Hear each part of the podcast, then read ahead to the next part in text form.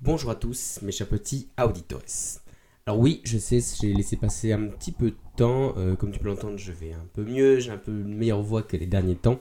euh, parce qu'en fait, je suis passé un moment où ça allait vraiment pas du tout et du coup, j'avais vraiment plus de voix. J'étais complètement KO. euh, au point que du coup, j'ai même pu ne plus aller travailler. Donc là, du coup, ça commence à aller un petit peu mieux. Mais donc du coup, voilà, donc je reprends le rythme. Ne t'inquiète pas, j'ai pas abandonné, je suis pas parti en vacances.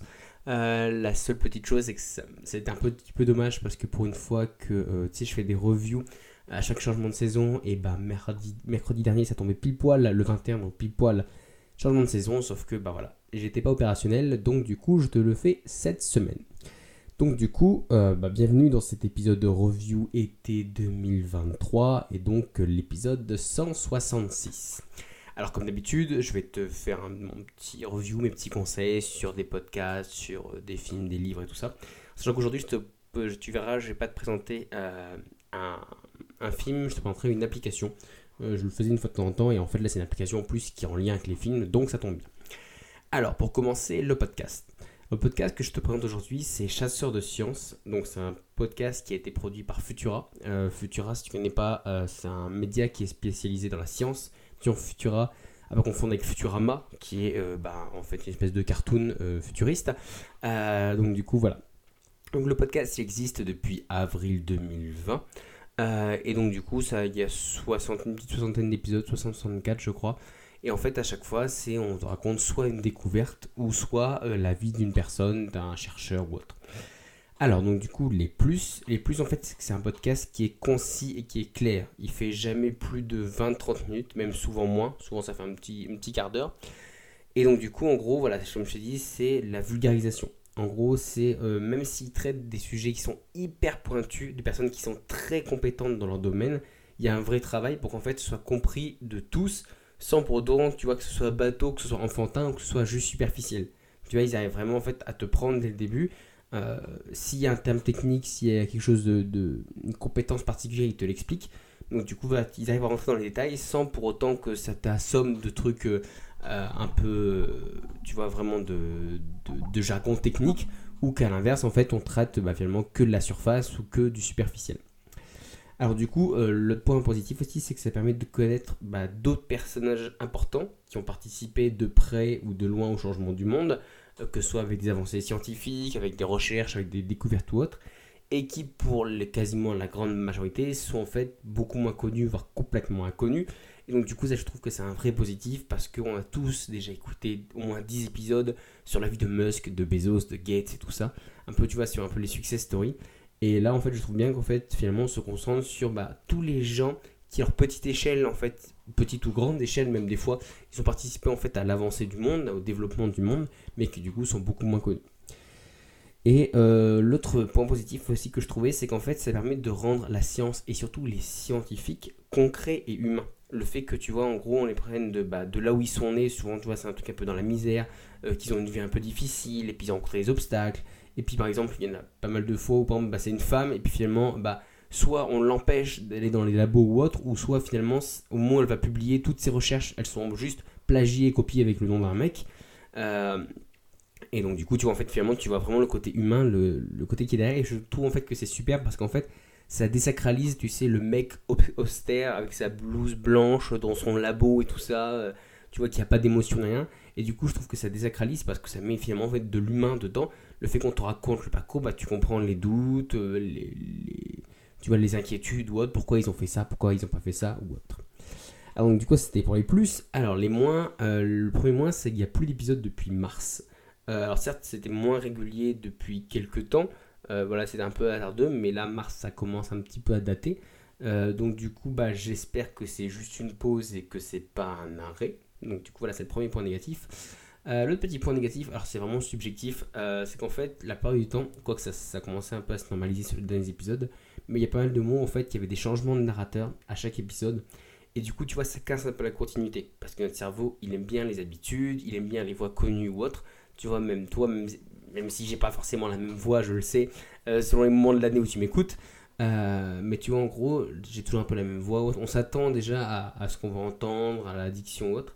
Et là, le fait en fait, de changer euh, assez régulièrement, voire quasiment à chaque épisode pendant un moment de narrateur, Tu vois, du coup, ça peut un peu te troubler. À la rigueur, que tu en es les mêmes, mais qui sont un peu identifiés.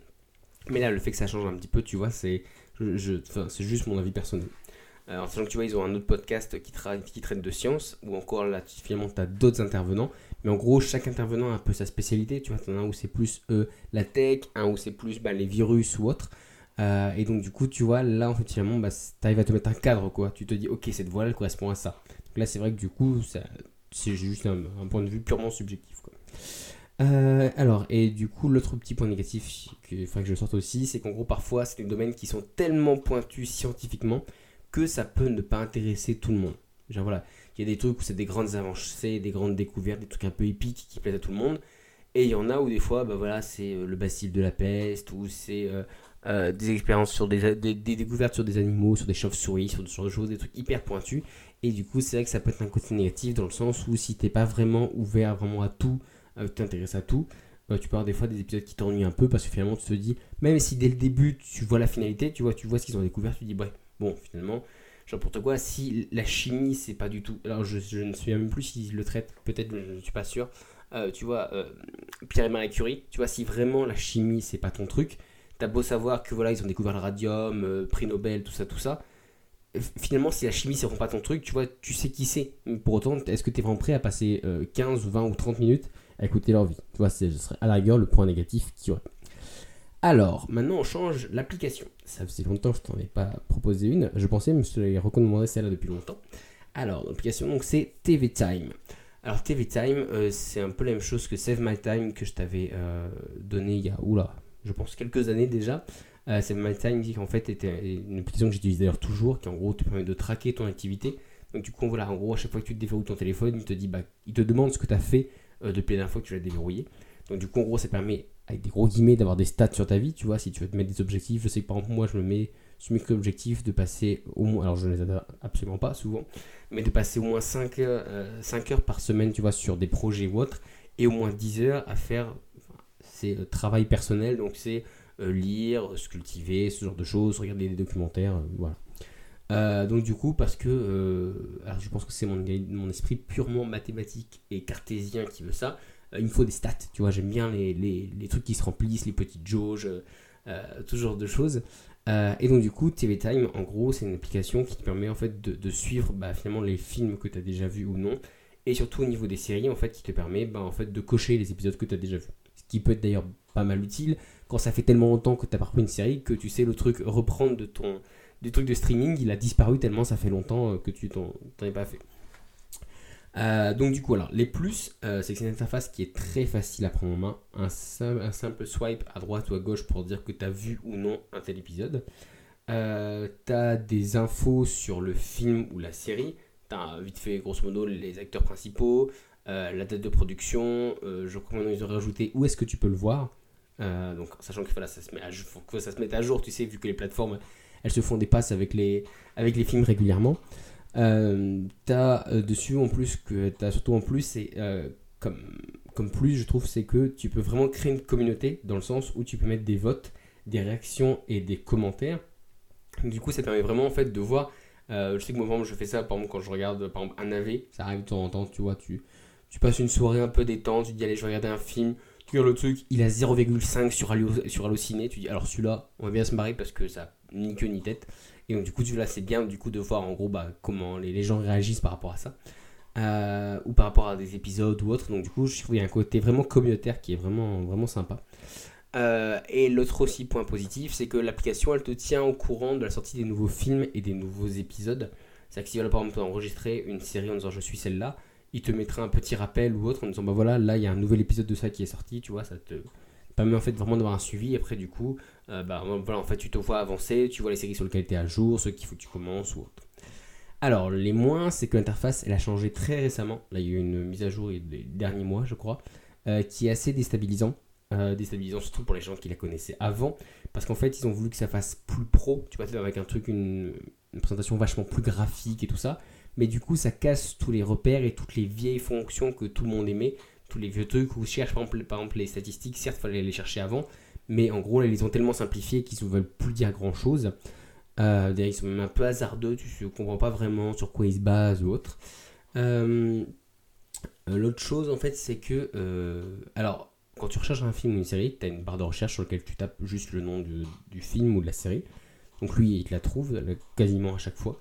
Euh, même les séries euh, web, je sais qu'il les trouve aussi. Euh, J'ai regardé pour Cyprien, pour Norman, pour Max Burr, ce genre de choses. Il, suit justement, il arrive à, à répertorier les épisodes.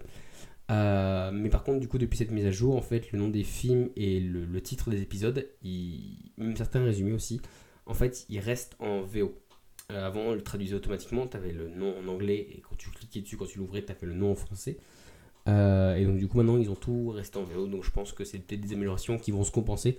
Euh, J'ai regardé vite fait, je crois que les avis, ils ont démoli, donc euh, je pense qu'ils vont, ils vont rectifier le tir. Euh, et le dernier petit truc en fait, c'est que bah, du coup, depuis cette mise à jour, le moteur de recherche des nouvelles séries, des nouveaux films, donc t'as un truc qu'en gros tu peux taper en disant bah voilà, cherche plus quelque chose avec du suspense, plus quelque chose avec de l'horreur, avec de l'aventure ou autre, et il te fait une espèce de sélection. Du coup, ce moteur de recherche là, avant, autant tu pouvais, il t'envoyait des trucs pendant des heures, tu pouvais passer, c'était quasiment à l'infini. Autant maintenant, il est vachement limité, genre au bout peut-être de deux ou trois swipes, t'arrives déjà en bas de la liste. euh, depuis les dernières mises à jour, donc du coup voilà, on va dire que c'est les petits points négatifs. Euh, en sachant que si tu écoutes cet épisode peut-être plus tard, euh, je pense que bah, vu que c'est comment vu que ça fait un peu un tollé, tu sais, parce que c'était une application, une des applications, donc il y en a plein d'autres aussi d'applications pour traquer. Moi je te propose une, mais j'ai vu il y en a 3-4 autres qui étaient derrière. Celle-là c'est celle qui est un peu, un peu la mieux notée. Euh, donc du coup voilà, si c'est la mieux notée, ils vont forcément vouloir défendre leur, euh, euh, leur première place, et donc du coup il y a fort à parier que du coup, bah, du coup ils vont corriger le tir. Donc si tu m'écoutes déjà d'ici quelques mois, quelques semaines ou quelques années, il n'y aura plus de soucis. Alors, maintenant, niveau livre. Alors, livre, c'est un livre que j'ai récupéré de mon grand-père. Alors, le livre, il s'appelait Le français qui possédait l'Amérique de Pierre Ménard, qui est sorti en 2017. Alors, les plus, le vrai plus, en fait, pour te donner grosso modo, on te présente la vie d'un milliardaire sous Louis XIV. C'est ça le pitch.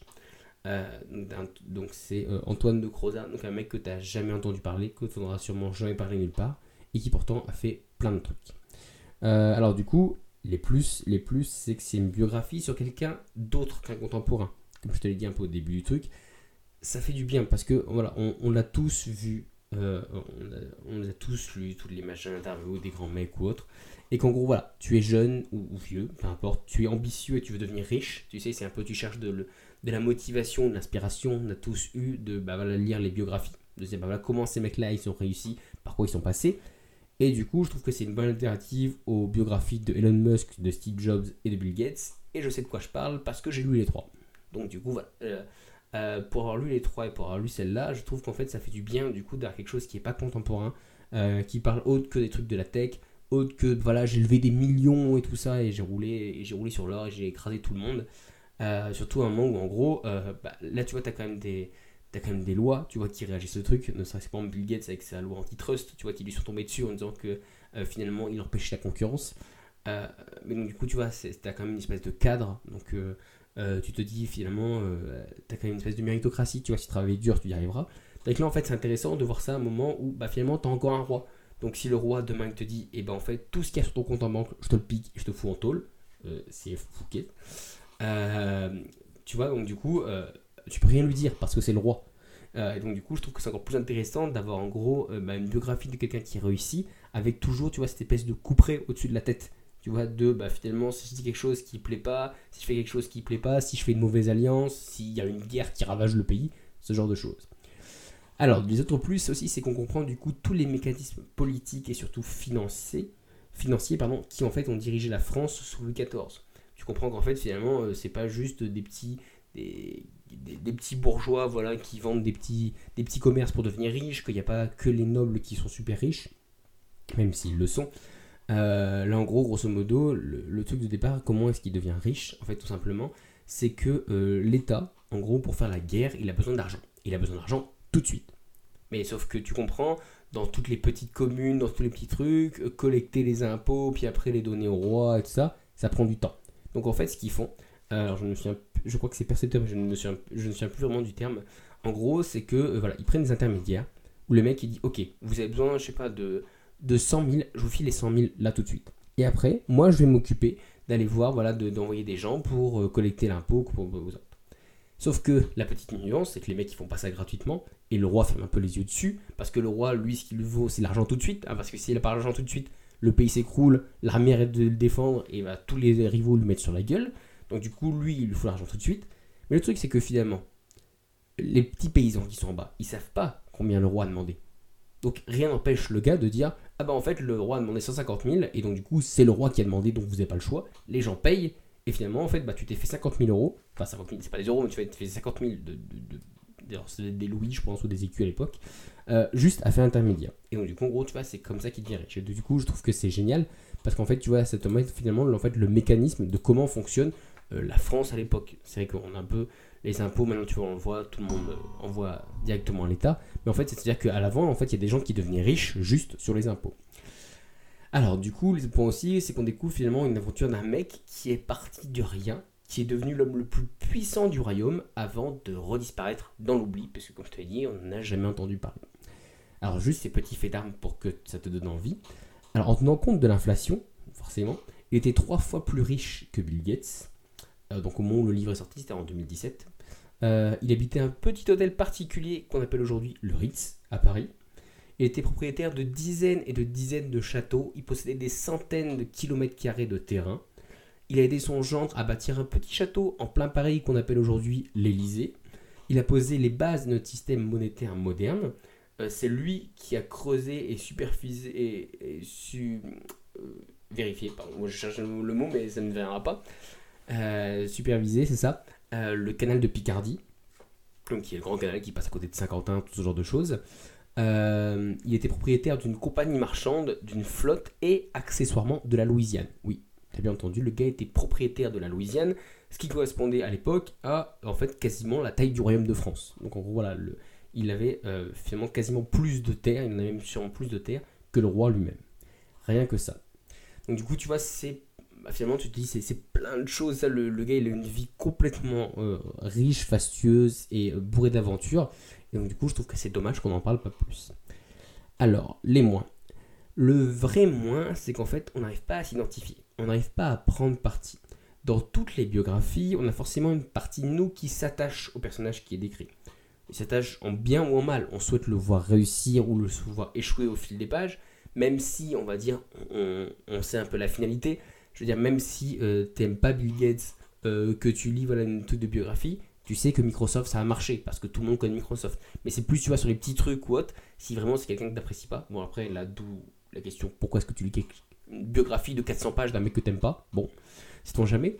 Euh, mais tu vois, en gros, c'est- c'est au-delà de ça, tu vois, tu avoir le truc de, une fois que tu as fini au fil des pages, tu peux soit le glorifier, en disant, ouais, finalement, c'est un génie tout ça, pourquoi il n'y a pas plus de gens comme lui, tu l'admires, ou soit finalement, tu trouves juste que c'est un sombre connard égocentrique, et en fait, bah, ça te donne, finalement, ce que tu continues à lire, ça te donne plus de, billes dessus, et dire que voilà, finalement, en fait, tu t'atteins plus sur les côtés sombres autres. Mais en fait, tu vois, c'est ça, c'est que je te dis, c'est que majoritairement, quand tu le lis, alors l'auteur a tu sens que l'auteur a toujours un petit parti, hein, soit il te pousse d'un côté, soit il te pousse de l'autre. Euh, mais donc du coup, en fait, là, le truc, c'est que vu que l'auteur, il essaie de rester le plus neutre possible en se basant sur des témoignages, donc témoignages pas de lui souvent, mais du coup de ses rivaux, euh, surtout de Saint-Simon qui passe son temps à lui dé- défoncer la gueule, euh, et des faits, tu vois, du coup, des trucs qui sont actés, tout ça, qui sont notés. Alors du coup, en fait, tantôt on est compatissant parce qu'il y a des moments compte que le monde entier, il est contre lui, qu'il a rien fait de mal et que tout le monde s'acharne que les nobles ils le supportent pas, qu'ils essaient de monter le roi contre lui, que t'as des mecs qui font des complots et tout ça. Et tantôt, des fois, bah, quand ça va bien, tu te rends compte qu'en fait, il est sans foi ni loi, qu'il est prêt à tout pour l'argent et le pouvoir, à trahir ses potes, à en jeter d'autres en prison et tout ça. Donc du coup, voilà. Donc, euh, on va dire, s'il y avait un moins à donner, parce que vraiment, j'ai vraiment beaucoup aimé le livre. Alors, il est un peu, il est un peu, sacré pavé aussi quand même, Euh, mais il se lit bien, je trouve. Euh, mais voilà, s'il y avait un côté négatif, en fait, ça, c'est que je trouve que t'as tu sais, on, on est tiraillé, on n'arrive pas vraiment à t'identifier de. en fait, oui, c'est un génie, ou bah en fait, euh, non, c'est un escroc, enfin pas un escroc, parce qu'il a fait la majorité dans les clous, mais tu vois, en gros, voilà, c'est un mec qui pensait que l'argent. Euh, donc, du coup, voilà, c'était mon petit avis sur ce bouquin. Bon, bah, du coup, voilà, c'était la petite review euh, de été 2023. Euh, du coup, moi, je te dis rendez-vous la semaine prochaine pour un prochain épisode. À bientôt, ciao!